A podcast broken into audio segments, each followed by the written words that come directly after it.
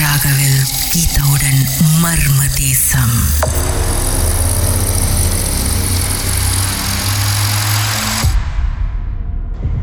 திருமதி அருணா, உங்களுக்கு காட்சியே வர்ற அளவுக்கு இப்போ என்ன நடந்துருச்சு?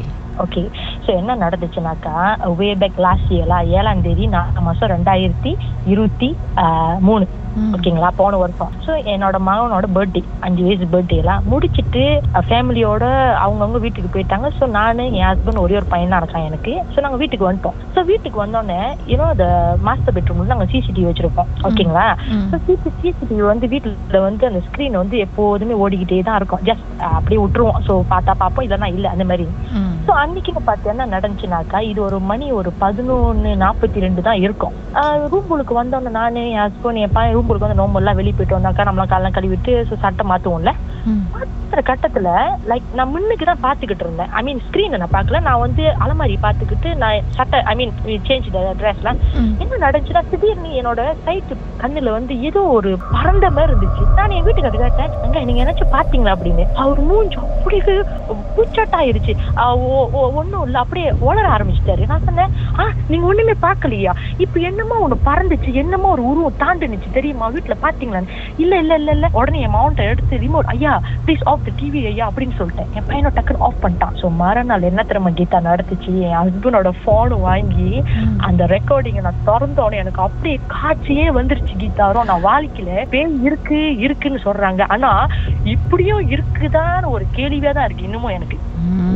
ஸோ என் அந்த கருப்புக்களை உருவம் நீங்கள் நம்ப மாட்டீங்க. எனக்கு எனக்கு தெரியல இது வந்து என்ன சொல்லலாம், இல்லை வந்து பொந்தியானா சொல்லுவாங்களா, இல்லை ஜின்னு சொல்லுவாங்க, எனக்கு தெரியல. ஏன்னா ஆனால் கருப்புக்களை உருவம் சத்துவம் அப்படியே பறக்குது. இல்லை ராத்திரி ஜாஞ்சலம் போகும் தெரியுங்களா, அது ஆனால் பறந்து போகுது. கால் இல்லை, மூஞ்சி இல்லை, ஒன்றுமே இல்லை, ஆனால் கருப்புக்களை உருவம். ஸோ இன்னமும் எனக்கு ஒரு ஆச்சரியமா இருக்கு என்னன்னாக்கா, அந்த எங்கள் வீட்டு முன்னுக்கு நெய்பரு அவங்க ஒரு பச்சை கலர் காடி, இந்த ஓல் கார் நிப்பாட்டி இருப்பாங்க, அவங்க பாய்க்கிற காடி தான். அந்த மாதிரி சொன்ன வேகத்தில் அடுத்துட்டையும் நின்றுச்சு. லைக் மூவ்மெண்ட் காமிக்கல எங்ககிட்ட. திடீர்னு நின்னோன்னு கொஞ்ச நேரம் சென்று அந்த சிசிடிவில நான் திருப்பி அந்த ரெக்கார்டிங் நான் ரிவைண்ட் பண்ணி பார்க்கும்போது மெதுவா மூவ் பண்ணுது.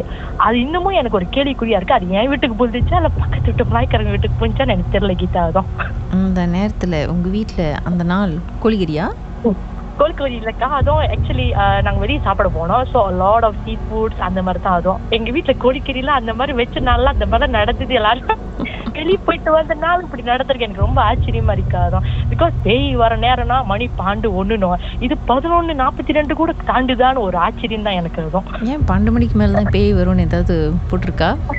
அப்படிதான்க்கா சொல்லியிருந்தாங்க. அதுவும் ஆனால் இன்னைக்கு என்னோட வாழ்க்கையில நடந்த அனுபவம் அன்னைக்கு பிடிச்சிச்சு. என்னைக்கு அந்த ரெக்கார்டிங் நான் பார்த்தனோ காய்ச்சி, என் ஹஸ்பண்ட் காய்ச்சி, என் மாவனுக்கு காய்ச்சி, இப்படியே தான். ஸோ அப்புறம் ஒரு இடத்துக்கு நாங்கள் போனோம். ஸோ ஒரு இடத்துல பார்த்ததுல வந்து அந்த ஐயா சொன்னாங்க, அதுவும் ஸோ இது வந்து ஆக்சுவலி வந்து ஏதோ ஜின் அப்படின்னு சொல்றாங்க. ஆனால் எனக்கு தெரியலக்கா இன்னமும் இது வந்து குறைக்கா ஜின்னா இல்லை பொந்தியானா அப்படி தெரியாது.